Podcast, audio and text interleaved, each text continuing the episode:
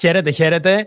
Καλώς ήρθατε σε ένα ακόμα The Speakers Podcast. Είμαι ο Αποστόλης Κουμαρίνος και τι κάνουμε στα δικά μας podcasts; Μπαίνουμε κατευθείαν στο θέμα και αναφερόμαστε σε όλα εκείνα τα ζητήματα που μας εμπνέουν, που μας παρακινούν, είτε σχετίζονται με άλλους ανθρώπους, είτε σχετίζονται με θέματα γύρω από τη δημόσια ομιλία. Σήμερα έχω την τιμή να έχω δίπλα μου την Μαρία Πολύζου, διεθνή μαραθωνοδρόμο, συγγραφέας, ομιλήτρια, μαμά, τα πάντα. Λοιπόν, πολλοί ρόλοι στη ζωή της, επιτυχημένη η ρόλη, αυτά ξέρω και θέλω να μάθω πολλά περισσότερα για όλα αυτά τα οποία έχει κάνει μέχρι τώρα. Θα τα μοιραστούμε σε λίγο μαζί σας. Μαρία Πολύζου, καλώς ήρθες. Καλώς σας βρήκα. Και χαίρομαι, χαίρομαι για όλα αυτά που, που άκουσα εκεί ότι είμαι. Το πόσο επιτυχημένη ή όχι θα το δούμε. Αλλά το σίγουρο είναι ότι έχω προσπαθήσει για τη δική μου κορυφή. Αυτό είναι το πιο σημαντικό. Ωραίο. Λοιπόν, πάμε να ξεκινήσουμε. Προσφάτως, διαβάσαμε το βιβλίο σου. Εκδόθηκε το βιβλίο σου με τίτλο Μην τα παρατάς. Και γιατί, νούμερο ένα, έγραψες. Αποφάσισες να γράψεις ένα βιβλίο.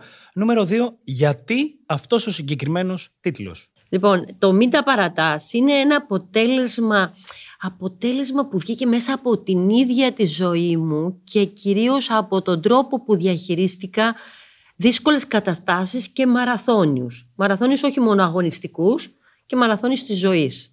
Ευτυχώς η ζωή μου έδωσε αρκετούς μαραθώνιους να περάσω. Έτσι λοιπόν μπορώ να έχω και λίγο γνώση παραπάνω έτσι ώστε να ξεπερνάω τα προβλήματα. Στην πορεία λοιπόν φάνηκε ότι για να φτάσω από το ένα επίπεδο στο άλλο, από τη μία πίστα στην άλλη τελικά της ζωής, είδα ότι απλά δεν τα παρατούσα. Εκεί ήταν όλο το ζήτημα. Δηλαδή το να φτάσεις στο τέρμα σου και να συνεχίσεις να βάζεις στόχους και να προχωράς, θα γίνει αυτό μόνο όταν δεν τα παρατάς. Γιατί αν τα παρατήσεις θα μείνεις εκεί. Τέλος. Και από εκεί και πέρα θα υπάρξει πτώση. Λοιπόν, το τα παρατάς βγήκε λοιπόν μέσα από όλα αυτά τα βιώματα της ζωής μου και μαζί με την Key Books είπαμε δεν το γράφουμε κάτω. Τώρα είναι, τώρα είναι η στιγμή, γιατί τώρα ένιωσα και η στιγμή. Δηλαδή, δεν, δεν μπορείς να το κάθε στιγμή να λες θα γράψω βιβλία. Πρέπει να φωνάζει μέσα σου το τι θέλεις να πεις. Μαρία, πάρα πολύ ωραίο αυτό το οποίο λες. Ωστόσο, θέλω κατευθείαν να ρωτήσω το εξής. Εσύ λοιπόν ακολουθείς τη συγκεκριμένη πορεία ζωής όλα αυτά τα χρόνια. Θα αναφερθούμε σε λίγο, γιατί αυτά τα οποία έχεις επιτύχει για μένα είναι μαγικά. Ωραία, εσύ δεν τα παρατάς. Γιατί να μπει στη διαδικασία να παρακινήσει κι άλλους να μην τα παρατανε Δηλαδή, ποιο είναι εκεί το δικό σου γιατί, τι, τι υπάρχει πίσω από αυτό; Λοιπόν, εγώ αυτό που μπορώ να πω στους ανθρώπους είναι ότι όλοι έχουμε απεριόριστες δυνατότητες μέσα μας. Δεν θα πω ότι εγώ είμαι ξεχωριστή. Δεν υπάρχει περίπτωση. Όλοι έχουμε, ξεκινάμε με τα ίδια εφόδια στη ζωή μας. Το θέμα είναι πώς από αυτά σηκώνουμε από την εσωτερική μας τράπεζα και τα πάμε για να πετύχουμε τους στόχους μας. Ένα από τα καλύτερα, τα υπέρ που έχω εγώ στη ζωή μου είναι ότι έβαλα από πολύ μικρή στόχους. Ο στόχος, αν το κρατάς γερά, είναι ουσιαστικά τα όνειρά σου. Τότε λέγαμε ονειρεύεσαι, έτσι. Αν ονειρεύεσαι, τότε πραγματικά μπορείς κάποια στιγμή αυτά τα όνειρα, αφού τα δουλέψεις, να τα βρίσκεις στην πραγματικότητα. Εγώ, αν σκεφτώ όλη μου τη ζωή, θα πω ότι ήταν, όλη μου η ζωή ήταν βασισμένη πάνω σε μεγάλο στόχο και ενδιάμεσα μικρούς στόχους. Γιατί δεν πήγα αμέσως στην κορυφή. Δεν γίνεται αυτό να πας αμέσως στην κορυφή. Αλίμονο. Απλά σιγά σιγά ξεκινάς από τα μικρά και προχωράς μέχρι το μεγάλο.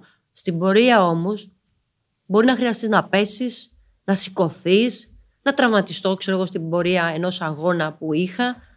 Αυτό όμως που με έφτασε στην κορυφή είναι το ότι δεν τα παράτησα ποτέ. Ωραία. Θέλω να μου πεις μια στιγμή που έπεσες, μεταφορικά, ποια ήταν μια στιγμή που δυσκολεύτηκες πολύ και, μια, και ποια είναι και μια στιγμή την οποία απολαμβάνεις έντονα μέχρι και τώρα, που τη θυμάσαι, που την έχεις ζήσει, είσαι περήφανη, όποτε την ανακαλείς ανεβαίνεις και να μας πεις γιατί η καλή στιγμή αυτή είναι σημαντική για σένα, αλλά και γιατί η κακή αυτή στιγμή μπορεί να σε βοήθησε ή όχι, για να σε κράτησε πίσω. Καταρχάς να πω ότι και οι δύο στιγμές είναι σημαντικές για μένα. Γιατί από κάθε στιγμή μαθαίνουμε. Δεν μαθαίνουμε μόνο από την επιτυχία. Ναι, κυρίως ναι, από... Συμφωνώ πλήρως. Ναι, κυρίως από την αποτυχία μαθαίνουμε πολλά. Δεν αναζητάμε την αποτυχία για να μάθουμε, Αλλά αν βρεθεί μπροστά μας, το θέμα είναι πώς θα τη διαχειριστούμε. Ένα από αυτά λοιπόν, το χειρότερο αγώνα που έχω κάνει στη ζωή μου ήταν το αγώνας που αφορούσε το μυαλό. Είναι εκείνη τη στιγμή που ο φόβος πετάγεται στο μυαλό σου και σου λέει δεν μπορείς. Όχι, δεν ξέρω για ποιον ΑΒ λόγο, δεν μπορείς να βγάλεις τον μαραθώνιο. Σε ποιον αγώνα έγινε αυτό, Δεν έγινε σε αγώνα, έγινε σε προπόνηση. Έγινε σε προπόνηση, η οποία είχα κολλήσει για ένα τρίμηνο, τετράμινο και ενώ είχα επιδόσεις υψηλού επίπεδου, ξαφνικά το μυαλό κόλλησε και μέχρι το 20-22 χιλιόμετρο δεν μπορούσα να, κουνη, να κουνηθώ παρά από εκεί και πέρα να φτάσω στα 42. Εκεί θυμάμαι είχα μπλοκάρει και νόμιζα ότι τέλος ο μαραθώνιος για μένα. Ήμουν περίπου 19-20 χρονών Οπότε δεν είχα ακόμα την εμπειρία της ζωής να το διαχειριστώ αυτό και την, την ε, εμπειρία του μυαλού για να δω πώς θα το σπρώξω πέρα, παραπέρα. Και άρχισα λοιπόν να κάνω τα μαγικά μου που λέω εγώ. Άρχισα να αρωματίζω, άρχισα να βλέπω, ε, άρχισα να με βλέπω στον τερματισμό, άρχισα να με πιέζω στο νου, έτσι ώστε να ξεκολλήσω. Τι ξεκόλλαγα. Ξεκινούσα στην εκκίνηση προκειμένου να βγάλω 30 χιλιόμετρα. Και έφτανα μέχρι το 22ο, 18ο. Ξαφνικά μου ερχόταν ένα, ένα ανθρωπάκι στο μυαλό μου που έλεγε Δεν μπορείς. Σταμάτα μετά από ένα-δύο χιλιόμετρα σταματούσα. Δηλαδή αυτό είναι δύσκολο να το διαχειριστεί. Όλα μπορεί να τα διαχειριστείς. Το μυαλό όμως πραγματικά όταν σου κάνει παιχνίδι, σου κάνει παιχνίδι. Και μια άλλη φορά, πριν από το Παγκόσμιο Πρωτάθλημα της Αθήνας του 1997, που τελικά κατέληξα 12η στον κόσμο με το Πανελλήνιο ρεκόρ που είναι μέχρι και σήμερα, ένα μήνα πριν τον αγώνα, ξαφνικά είπα: Δεν ξέρω, θα βρω μια δικαιολογία να μην τρέξω θα βρω με. Δεν ξέρω, θα πω ότι είμαι τραυματισμένη. Βγήκε ένας φόβος. Άρχισα να υδρώνω, άρχισα να, να, να μην με αναγνωρίζω. Αυτό είναι το, το χειρότερο για μένα. Δηλαδή, ο φόβος είναι ένας κακός αφέντης. Τελείως. Αν σε παρασύρει, σε έχει παραλύσει.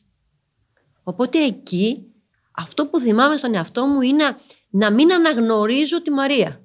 Είναι το χειρότερο να μην αναγνωρίζεις τον ίδιο τον εαυτό και να λες: Μα είναι δυνατόν να φοβάσαι εσύ; Είναι δυνατό να είσαι να θέλει να φύγεις από την παρούσα στιγμή, από τη μεγαλύτερη στιγμή; Εκεί λοιπόν θυμάμαι χαρακτηριστικά, κλείνοντας από την πόρτα ενός δωματίου, ο τότε προπονητής μου λέει: Μήπως άφησες τίποτα μέσα; Και κάνω έτσι δυνατά την πόρτα και λέω: Ναι, άφησα τον κακό μου εαυτό. Αυτός είναι ο κακός εαυτός, ο οποίος δεν θέλει να σε προχωρήσει. Είναι αυτός ο φοβητσιάρης ο μικρούλης. Αλλά αν το πάρεις σιγά σιγά από το χέρι και του πεις: Κοίταξε, εδώ είμαι μαζί σου. Πάμε να προχωρήσουμε, θα τα καταφέρεις. Σιγά σιγά το γυρνάς στο παιχνίδι και το παίρνεις μαζί σου για να κερδίσεις τη μεγαλύτερη νίκη της ζωής σου. Άρα εκεί υπάρχει ένας χωρισμός με τον παλιό σου εαυτό, με τον παλιό μας εαυτό. Αυτό λες, να τον αφήσουμε Δεν πίσω; Ή να του φερθούμε καλά και μαζί να κάνουμε την αλλαγή; Τον αφήνουμε, τον χωρίζουμε; Όχι, όχι, δεν είναι, δεν είναι ο παλιός μου εαυτός, είναι ο μικρός μου εαυτός. Πάντα έχουμε. Ε, ε, εγώ τουλάχιστον στη δική μου ζωή πάντα μιλάω μέσα μου, λες και έχω και κάτι άλλο, λες και με δύο άτομα. Δηλαδή πολλές φορές μιλάω και μέσα μου, ε, μιλώντας ξέρω εγώ σε κάτι που πάμε να το κάνουμε. Σαν να μιλάω σε έναν άλλον άνθρωπο. Αυτός είναι ο μικρός μου εαυτός, ο οποίος πολλές φορές δεν θέλει να προχωρήσει σε ένα μεγάλο άλμα για το ΑΒ λόγο. Από εκεί και πέρα, ο ανώτερος εαυτός είναι αυτός που είναι στο φως, είναι αυτός που έχει μια διάβγεια στο μυαλό, είναι αυτός που είναι έτοιμος να τολμήσει, να δράσει, να προχωρήσει και να πολλές φορές να ρισκάρει τα πάντα. Μένα μου αρέσει να ρισκάρω. Μ' αρέσουν οι προκλήσεις. Μ' αρέσει γιατί με εξητάρει αυτό, με φτιάχνει, δηλαδή με ανεβάζει. Γιατί αν, αν δεις ένα πρόβλημα θα πέσεις κάτω. Ενώ αν δεις μια πρόκληση θα σηκωθείς. Θα πεις πάμε να το πετύχουμε αυτό. Εκεί ο φόβος; Εκεί, εκεί, δηλαδή εκεί... η πρόκληση εκεί δεν έχει μέσα φόβο. Όταν Πριν έχεις... τον φιδιπίδιο άθλο.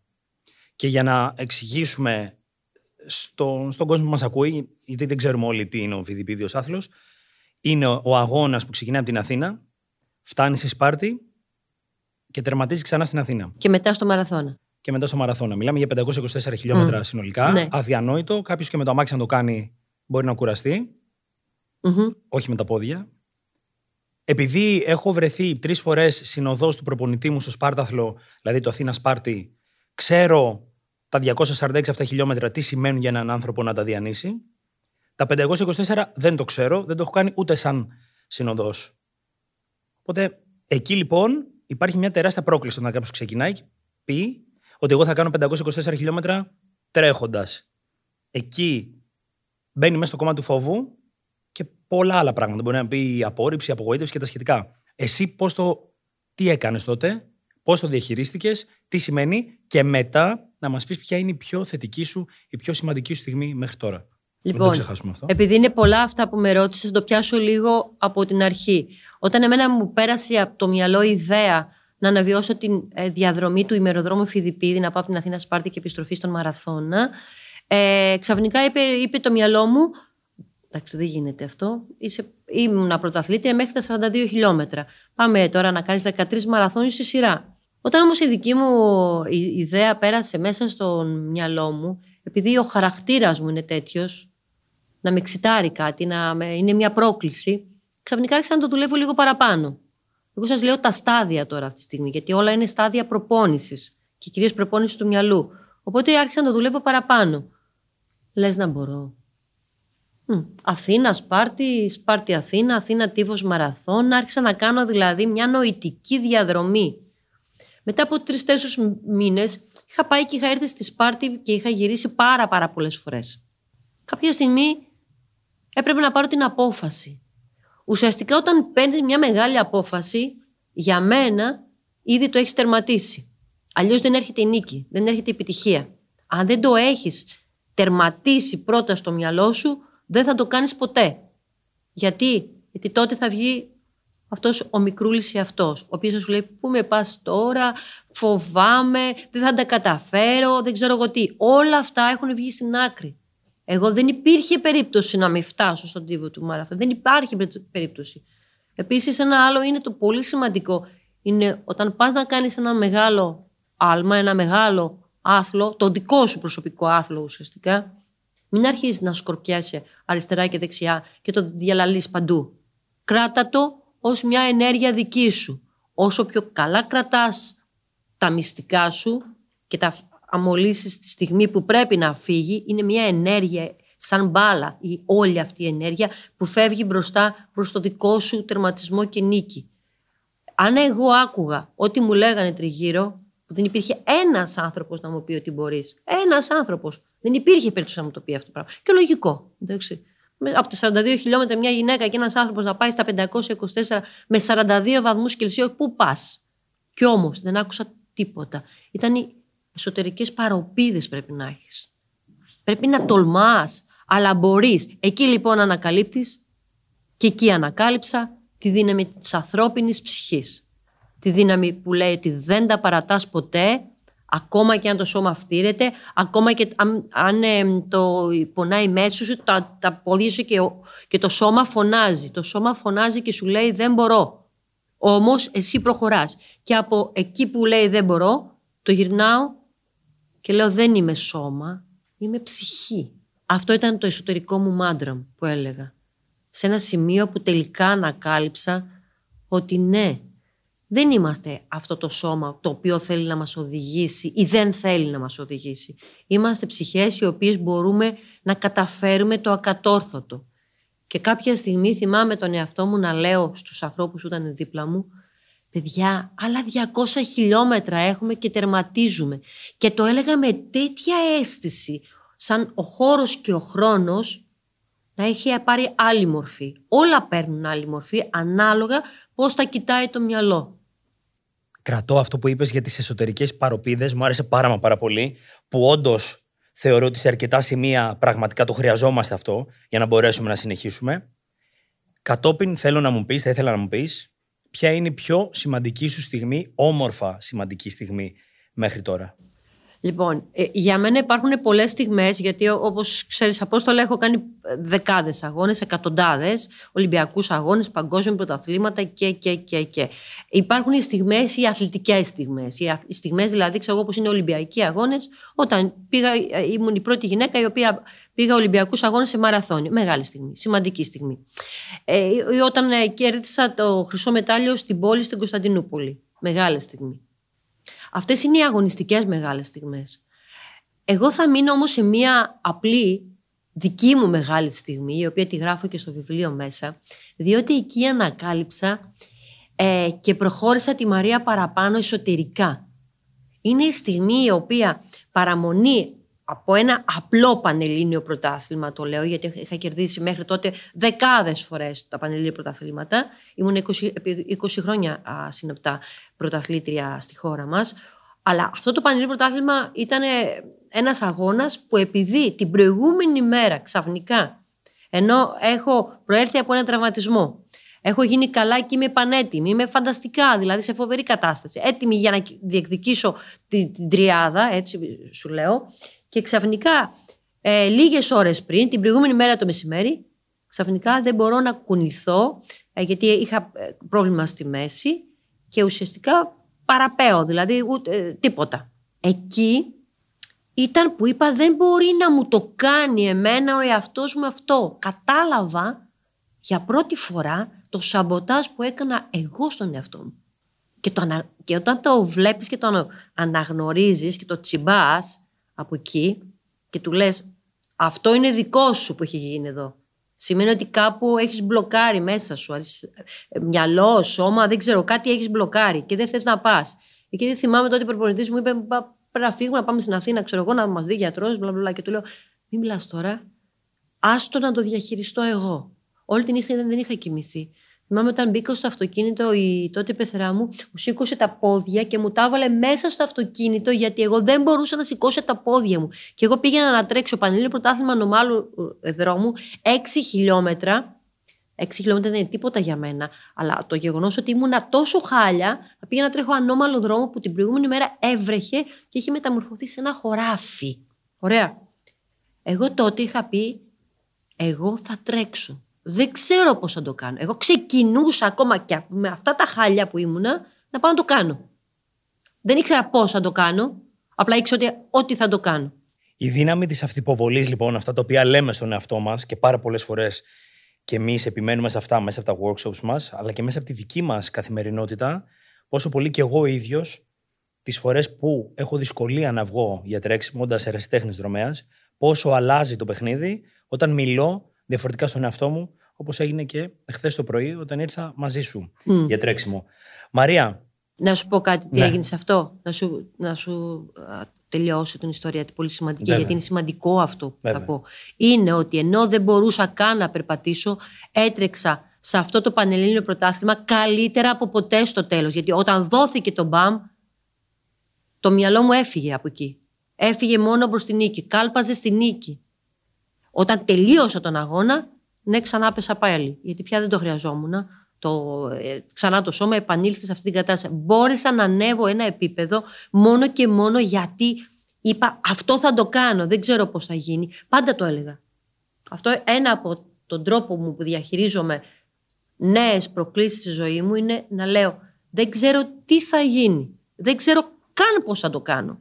Ένα όμως ξέρω ότι θα το κάνω. Τέλειο. Τέλειο. Ο τίτλος του σημερινού podcast είναι «Πώς να μην τα παρατάς». Υπάρχει πώς στο να μην τα παρατάς; Ναι, ναι, βεβαίως και υπάρχει. Ποιο είναι λοιπόν Υπάρχει προπόνηση. Αυτό το πώς; Λοιπόν, για μένα υπάρχει, σε όλα τα πράγματα υπάρχουν προπόνη, προ, προπονήσεις, συγγνώμη. Λοιπόν, υπάρχει η προπόνηση του να μην τα παρατάς. Πώς δεν τα παρατάω όταν μπορώ να είμαι συνδεδεμένος με τον στόχο μου.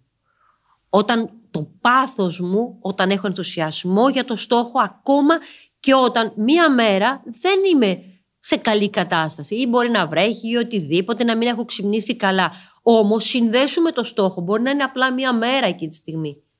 Εγώ για μένα, παρότι έχω περάσει τα πάνω και τα κάτω, τα κάτω και τα πάνω, όπως όλοι μας στη ζωή μας, ο στόχος μου είναι αυτό που σου κάνει πραγματικά σε ανεβάζει.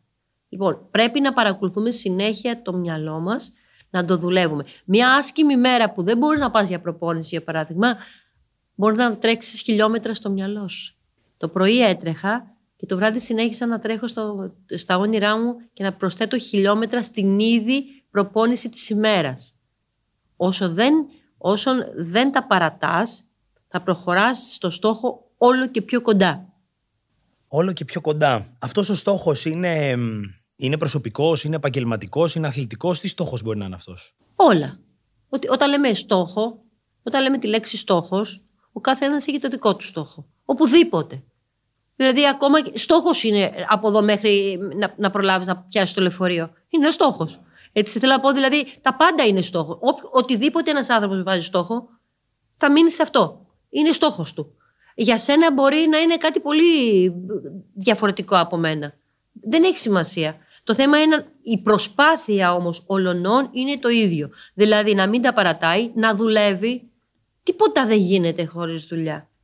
Και δεν πιστεύω ότι είναι άνθρωπος μπορεί να αποτύχει με όλα τα σύγχρονα μέσα που υπάρχουν σήμερα στην ζωή μας. Δηλαδή με τόση πληροφόρηση, με τόσο ανοιχτό το διαδίκτυο παντού, προσβάσεις σε οτιδήποτε υπάρχει, σε ιδέες, σε νέες ιδέες, σε οτιδήποτε μπορείς να προσθέσεις το δικό σου πραγματικά ε, project που έχεις και να φτάσεις στο στόχο. Δεν, δεν υπάρχει άνθρωπος που να μην μπορεί να τα καταφέρει.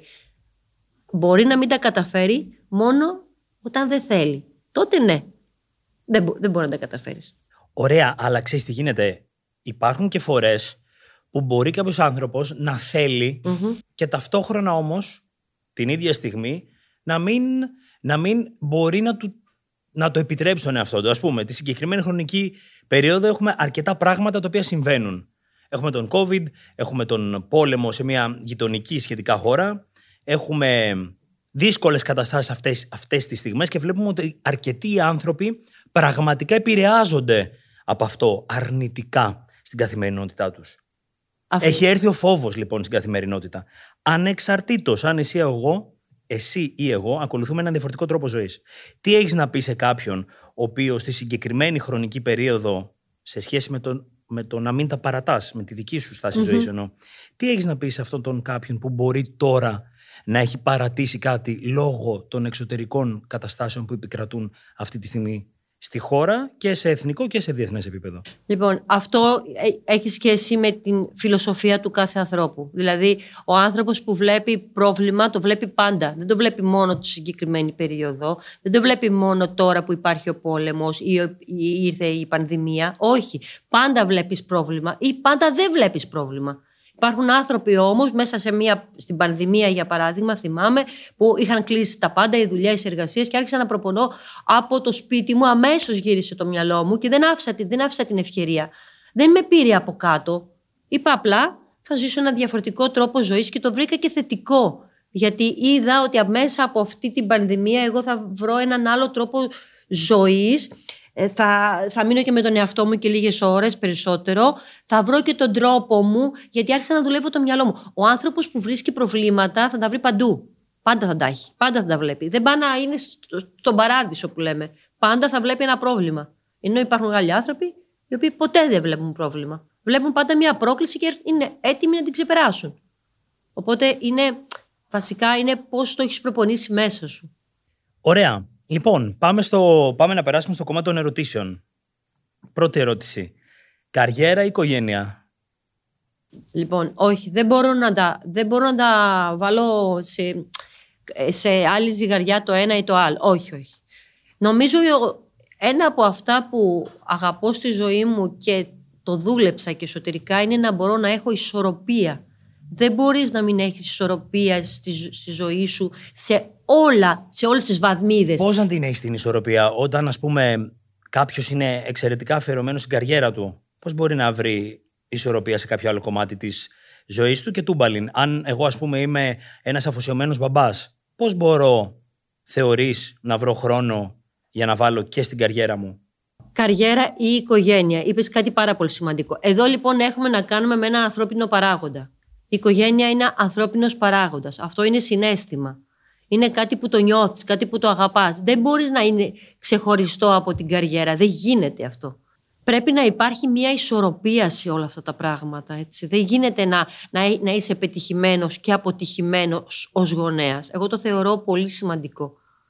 OK, okay, αυτό είναι μια ιδανική ισορροπία. Ωστόσο, πώς ένας άνθρωπος που αφιερώνει, ξαναλέω, πολύ χρόνο εκτός του σπιτιού του, στην καριέρα του, μπορεί, θεωρείς αυτός ο άνθρωπος να κρατήσει και την ισορροπία στην προσωπική ζωή; Βεβαίως. Δηλαδή, μπορεί. εγώ που δεν έχω ακόμα οικογένεια, βλέπω αυτή τη στιγμή με το δικό μου ρυθμό ζωής και με βάση τις ώρες που αφιερώνω στην εργασία μου, ότι δεν υπάρχει ισορροπία. Αυτή τη στιγμή της ζωής μου, τέλος πάντων. Βλέπω ή ότι είναι δύσκολο, αν θες.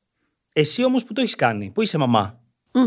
που έχεις δημιουργήσει την οικογένειά σου. Αλλά ταυτόχρονα κρατούσες και πολύ ψηλά τον πύχη στην επαγγελματική σου ζωή. Τι συνέβαινε εκεί; Ναι, ε- Πώς εκεί εσύ κατάφερες, αν κατάφερες να βρεις ισορροπία ή αν υπήρχαν διαστήματα που μπορεί να το χάνε κιόλας; Λοιπόν, κοίταξε, θα σου πω κάτι. Εδώ απαιτεί λίγο περισσότερη προσπάθεια. Εγώ, ως μητέρα, απαιτεί περισσότερη προσπάθεια να καταφέρω να συνδυάσω την καριέρα, δηλαδή τον πρωταθλητισμό που έκανε, με την νεογέννητη κόρη μου. Θέλει περισσότερη προσπάθεια από την πλευρά της μητέρας ή γενικά της οικογένειας για να σταθεί σε μια ισορροπία. Όμως, αν αγαπάς το παιδί σου, εννοείται, και από εκεί και πέρα θέλεις να συνεχίσεις να είσαι επιτυχημένος, απαιτεί περισσότερη προσπάθεια, αλλά δεν νομίζω ότι αυτό σε κουράζει. Γιατί ουσιαστικά πάλι αντισταθμίζεται στο κομμάτι που αφορά το συναισθηματικό σου. Νιώθεις καλά με τον εαυτό σου. Δηλαδή, εγώ ένιωθα καλά με τον εαυτό μου να τακτοποιώ το παιδί μου και μπορώ, μετά να μπορώ να πάω να προπονηθώ ή να φτάσω στην κορυφή τη δική μου. Μα μάλιστα είχα κάνει και ένα μαραθώνιο λίγο μετά, ένα χρόνο μετά, στο 2.43 τον μαραθώνιο. Δηλαδή, σε άλλη περίπτωση, για παράδειγμα, μπορεί να έφευγα για τον μαραθώνιο στο εξωτερικό τέσσερις μέρες να λείψω. Ε, τώρα έφυγα δύο. Δηλαδή, βασικά ούτε δύο. 28 ώρες έφυγα την προηγούμενη μέρα και επέστρεψα το ίδιο την επόμενη. Ναι, αλλά επειδή αυτό με εξισορροπούσε στο να είμαι κοντά στο παιδί μου αμέσως και να μην χάσει ούτε λεπτό από το παιδί μου από μένα, αλλά έχω πετύχει όμως και την, ε, αυτό που ήθελα, μπορείς να βρεις τρόπο να ισ- ισορροπήσεις τα πάντα όταν εξίσου τα πάντα τα αγαπάς. Δεν γίνεται αυτό. Γιατί είσαι καλά μέσα σου. Ωραία. Πιο σημαντικός ρόλος όμως για σένα ποιος είναι; Αν λέγαμε 51%-49%. Δεν, δεν, δεν πιάνει έτσι. Νομίζω ότι δεν πιάνει έτσι.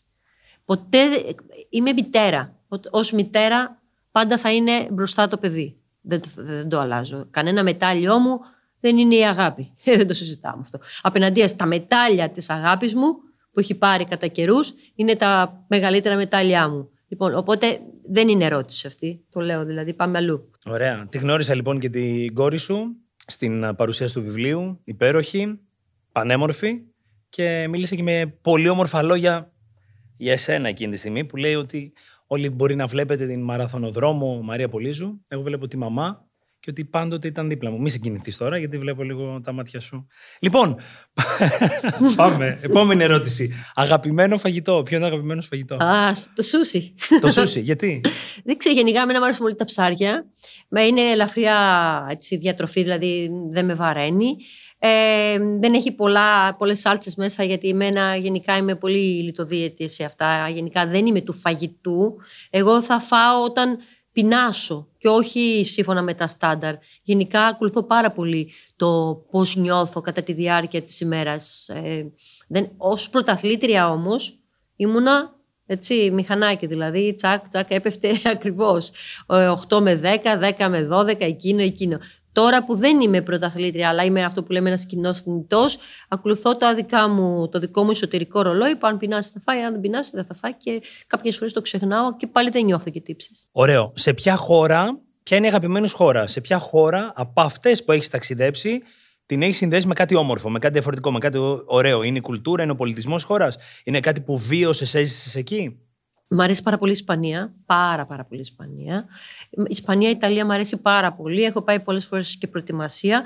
Μάλιστα στην Ισπανία, στη Μάλαγα, που είναι στα βουνά της Μάλαγα, εκεί που έκανα και προπόνηση προετοιμασία α, στα 3.500 μέτρα υψόμετρο, μέχρι 3.500. Μου άρεσε γιατί εκεί έβρισκα λίγο τον εσωτερικό μου κόσμο. Εγώ ταξιδεύω πάρα πολύ, όπως και η Ινδία ταξιδεύω πάρα πολύ στην Ινδία, σε μοναστήρια. Μ' αρέσει, μ' αρέσει να χάνομαι στην κοσμάρα μου, όπως λέω, γιατί ουσιαστικά μετά γυρνάω πολύ full εσωτερικά και μπορώ να είμαι πιο δυνατή στην, στην, στην καθημερινότητα. Ωραία. Με τρεις λέξεις, ποια είναι η Μαρία Πολύζου. Πάθος, αγάπη και ευγνωμοσύνη. Πάθος για, Πάθος για όλα. αγάπη για, Πάλι για όλα. ευγνωμοσύνη για; Για όλους όλα. και για όλα. Λοιπόν, Μαρία, υπέροχα. Πες μας ποιο είναι η δική σου στάση ζωής προφανώς, προφανώς, υποθέτω ότι είναι το να μην τα παρατάς. Μ; Μμ. Ίσως; Ναι. Είναι και το τι σε που φοράς σήμερα, έτσι λέει. Και το, και το τίποτα δεν είναι ακατόρθωτο. Ωραία. Πάνω σε αυτό λοιπόν, τι θα ήθελες να πεις σε κάποιον ο οποίος βαδίζει πριν αναφερθήκαμε σε κάποιον ο οποίος μπορεί να παρατάει πράγματα, να περνάει μια δύσκολη στιγμή αυτή την περίοδο στη ζωή του. Σε κάποιον όμως, ο οποίος ακολουθεί αυτή τη στάση ζωής. Δεν τα παρατάει. Συνεχίζει.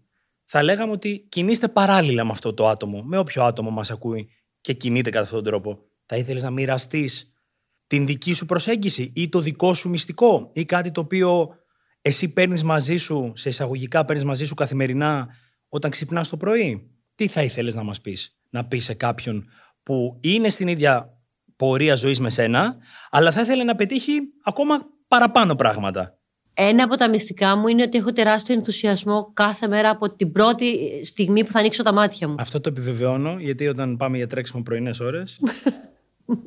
λοιπόν, είμαι αυτό που λέμε δηλαδή με στην τρελή χαρά από την πρώτη στιγμή που θα ανοίξω τα μάτια μου. Είναι κάτι που υπάρχει, είναι γιατί με ενθουσιάζει η ζωή, με ενθουσιάζει η ημέρα, η, η καινούρια ημέρα. Το άλλο που μπορώ να πω είναι ότι πολλές φορές η επιτυχία δεν φαίνεται, είναι κρυμμένη στη γωνία. Είναι εκεί που εσύ προσπαθείς, προσπαθείς, προσπαθείς και δεν τη βλέπεις και είσαι στο τσικ έτοιμος στο τσικ να τα παρατήσεις αλλά επειδή η άτιμη είναι στη γωνία από πίσω, δεν τη βλέπεις και αν σταθείς να προχωρήσεις, τσακ θα την πιάσεις. Είναι αυτή η μαγική στιγμή της επιτυχίας η οποία πολλές φορές μου έχει συμβεί η, επιτυχία να με περιμένει στη γωνία και στο παραπέντε να μείνεις εκεί. Και το τρίτο που θα έλεγα είναι ότι έχεις πετύχει. Ένα από αυτά που λατρεύω στον εαυτό μου είναι ότι μπορεί να έχω πετύχει ξέρω, κάποια πανελλήνια ρεκόρ, ωραία, την επομένη μέρα δεν κάθομαι, δεν επαναπαύομαι.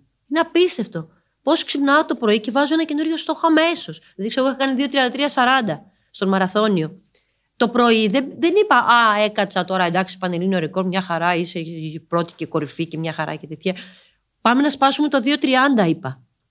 Αυτά όμως που δεν καταφέρνουμε, και αυτό να το κρατήσουμε, είναι αυτά που δεν πιστεύουμε. Αυτά που δεν καταφέρνουμε είναι αυτά που δεν πιστεύουμε. Τελείως. Αυτό το είμαι 100% σίγουρη. Όσα δεν κατάφερα στη ζωή μου, εν τέλει, ήταν αυτά που δεν πίστεψα εσωτερικά. Λοιπόν, πάρα πολύ ωραίο αυτό που είπες. Θέλω να αναφερθώ σε δύο πράγματα. Νούμερο ένα, αναφορικά σε, με αυτό που είπες προηγουμένως, ότι τι κάνω αφού πετύχω κάτι. Νομίζω ότι γενικότερα αυτό είναι ένας κοινός παρονομαστής ανθρώπων που κατακτούν πράγματα, που ξεχωρίζουν. Είναι η στόφα των παγκοσμίως επιτυχημένων ανθρώπων, κατά τη γνώμη μου. Λατρεύω έναν τύπο, ο οποίος ονομάζεται Alex Honnold, ο οποίος έχει ανέβει, δεν ξέρω, στα περισσότερα βουνά του κόσμου και έχει κυκλοφορεί ένα ντοκιμαντέρ το οποίο ονομάζεται Free Solo. Αυτός είναι ο πρώτος άνθρωπος εν ζωή, ο οποίος ανέβηκε μια πλαγιά που ονομάζεται El Capitan στο Yosemite Park στην Αμερική, χωρίς κανένα σκηνή, χωρίς καμία βοήθεια. Θεωρείται ότι είναι ο πιο δύσκολος τείχος σε εισαγωγικά, η πιο δύσκολη πλαγιά βουνού στον κόσμο για να την ανέβει κανείς εν γέννη, όχι χωρίς σκηνιά. Αυτός λοιπόν ο άνθρωπος με το που το έκανε αυτό, κατέβηκε, τον ρώτησαν οι δημοσιογράφοι τι θα κάνεις τώρα; και λέει το απόγευμα θα κάνω κάποιες ασκήσεις ενδυνάμωσης των δακτύλων μου. Και γράφει από κάτω το ντοκιμαντέρ ότι ένας κανονικός άνθρωπος μετά από αυτό το οποίο πέτυχε, που δεν έχει γίνει ποτέ στην ανθρωπότητα, θα έπαιρνε ρεπό, θα ξεκουραζόταν. Αυτό συνέχισε το ίδιο απόγευμα να ενδυναμώνει τον εαυτό του για τα επόμενα που θέλει να καταφέρει. Ακριβώς. Είναι ακριβώς αυτό που, που είπα. Δηλαδή, θυμάμαι, εγώ έτρεχα το, το πρωί, ξέρω εγώ, στο μαραθώνιο με πανελλήνιο ρεκόρ 2-33-40. Το απόγευμα, εγώ έκανα διατάσει, όχι μόνο για να διαταθώ μετά τον μαραθώνιο να κάνω τις διατάσει μου, τις πρακτικές, αλλά κυρίως γιατί είδα στην πορεία της διαδρομής ότι μάλλον θα, θα, θα, θα πρέπει να έχω κάνει περισσότερες διατάσει. Αυτό έχει μέσα μια λεμαργία κατάκτηση νέων στόχων; Όχι, ένα πάθος. Δεν, είναι, δεν είναι, αν και η λεμαργία των, των στόχων δεν είναι κακό, έτσι απέναντίας. Είναι, είναι, είναι, είναι ο χαρακτήρας. Θέλεις να πας κι άλλο πιο ψηλά, όχι στο πρακτικό κομμάτι, εγκεφαλικά. Μήπως αυτό με φάει στο τέλος, δηλαδή μήπως με κρατήσει πίσω κι άλλο, κι άλλο, κι άλλο, κι άλλο; Όχι, δεν υπάρχει. Το, το κι άλλο κι άλλο είναι πώς το βλέπεις εσύ. Δηλαδή, εγώ βλέπω το κι άλλο κι άλλο, ναι. κι άλλο κι άλλο να μάθω στη γνώση. Κι άλλο κι άλλο να, το μυαλό μου να ανοίξει. Κι άλλο κι άλλο η ψυχή μου να μου δώσει κι άλλο. Κι άλλο κι άλλο να με γνωρίσω περισσότερο. Ωραίο. Λοιπόν, Μαρία Πολύζου, ο χρόνος είναι δικό σου. Λίγο πριν κλείσουμε, ναι. τι θα ήθελες να μας πεις; Τι θα ήθελες να είναι η σημερινή τροφή για σκέψη; Κλείνοντας το podcast, τι παίρνουμε μαζί μας, τι κρατάμε από σένα; Να μην τα παρατάμε. Επιμένω σε αυτό. Ας το βάλουν ακόμα και αν δεν το πιστεύουν. Ας αρχίσουν να το λένε. Να μην τα παρατάμε και τίποτα δεν είναι ακατόρθωτο. Πείτε το. Ακόμα και αν δεν το πιστεύετε, απλά πείτε το. Το έχω κάνει και αυτό το τρικ. Δηλαδή, να λέω κάτι, ότι θέλω να το κάνω, αλλά δεν μην το πιστεύω. Στην πορεία το πίστεψα. Πες το και θα γίνει. Και το τελευταίο, να είσαι ευγνώμων για τους ανθρώπους, όπως είμαι ευγνώμων κι εγώ, για τη σημερινή συνέντευξη, παρουσίαση, podcast, οτιδήποτε. Βασικά για σένα, Απόστολε, που, που σε γνωρίζω και είσαι ένα πρόσωπο χαμόγελο. Ναι, όπως συνηθίζεις να μου λες συχνά. Μαρία Πολύζου, απόλυτη έμπνευση. Σε ευχαριστώ πάρα μα πάρα πολύ για σήμερα. Έχουμε τις προπονήσεις μας εμείς, οπότε τα λέμε σε εβδομαδιαία βάση. Οπότε θα συνεχίζεις να μου λες αυτά τα οποία μου λες, αλλά περισσότερο αυτό το οποίο περιμένω και εγώ από σένα είναι και σένα την ίδια να σε βλέπω να μην τα παρατάς. Ευχαριστώ πάρα πολύ για σήμερα. Ευχαριστώ και εγώ. Είμαι ο Αποστόλης Κουμαρίνος. Σήμερα είχαμε μαζί μας την μαραθωνοδρόμο, συγγραφέα, ομιλήτρια την Μαρία Πολύζου. Για μένα η σημερινή συζήτηση έχει μέσα τόνους έμπνευσης. Την ευχαριστώ πάρα μα πάρα πολύ. Θα τα πούμε ξανά την επόμενη Τετάρτη και μέχρι τότε keep speaking.